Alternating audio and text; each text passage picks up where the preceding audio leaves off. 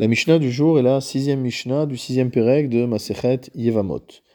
Adam ipiria veribia. Il est interdit à un homme de se désintéresser de la mitzvah de piria veribia, donc de se reproduire, et là imken yeshlo banim, sauf s'il a déjà des enfants. Bet Shammai omrim, shne. D'après Bet Shammai, il faudrait déjà avoir deux enfants mâles. Et le Barthénora nous explique que d'après Bet Shammai, on apprend cela du cas de Moshe Rabbeinu, qui s'est séparé de son épouse uniquement après qu'il ait eu déjà deux garçons. Ou Bet Omrim, Zachar Keva. Bet sont en désaccord avec Bet Shammai et pensent qu'il faut avoir au moins un garçon et une fille pour pouvoir, entre guillemets, se désintéresser de la mitzvah de Piria Veribia. On apprend ça du Pasuk chez Nehemar, Zachar Keva que Dieu a créé l'être humain mâle et femelle. Donc de la même manière que Dieu a créé l'homme euh, mâle et femelle, il faut également, lors de la reproduction, pouvoir avoir au moins un garçon et une fille. Cela est uniquement selon le din de la Torah. Selon le din des Rabbanan, il y a encore d'autres obligations de continuer à avoir des enfants, même après avoir rempli l'obligation de Piria Verivia, telle qu'expliquée par Bet Shammai et Bet Hillel.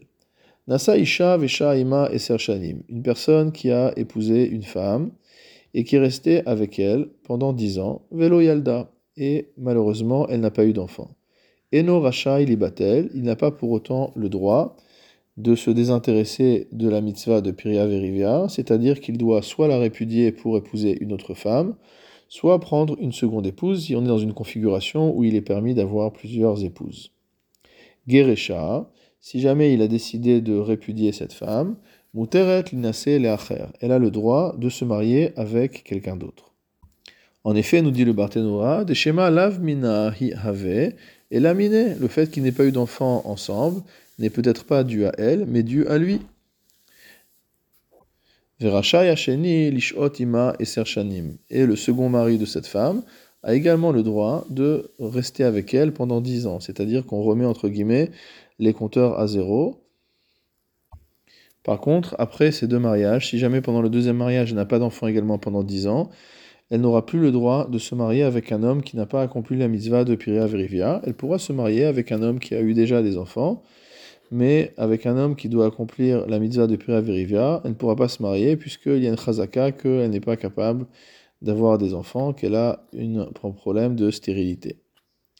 Veim hipila, Mone Misha Sheipila. Si jamais cette femme est tombée enceinte, mais qu'elle a fait une fausse couche, alors on comptera le nombre d'années, non pas à partir du moment du mariage, mais à partir du moment où cette fausse couche a eu lieu.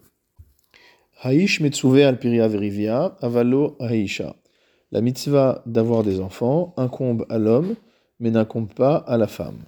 Rabbi Yochanan ben Beroka Omer, d'après Rabbi Yochanan ben Beroka, al Shneem hu Omer, c'est à propos des deux que la Torah nous dit Vaivarech otam Elohim, Dieu les a bénis, Vayomer lahem, Elohim, et Dieu leur a dit Peru urvu, fructifiez et multipliez-vous. C'est-à-dire que d'après Rabbi Yochanan ben Beroka, aussi bien l'homme que la femme sont solidaires dans cette mitzvah d'avoir des enfants.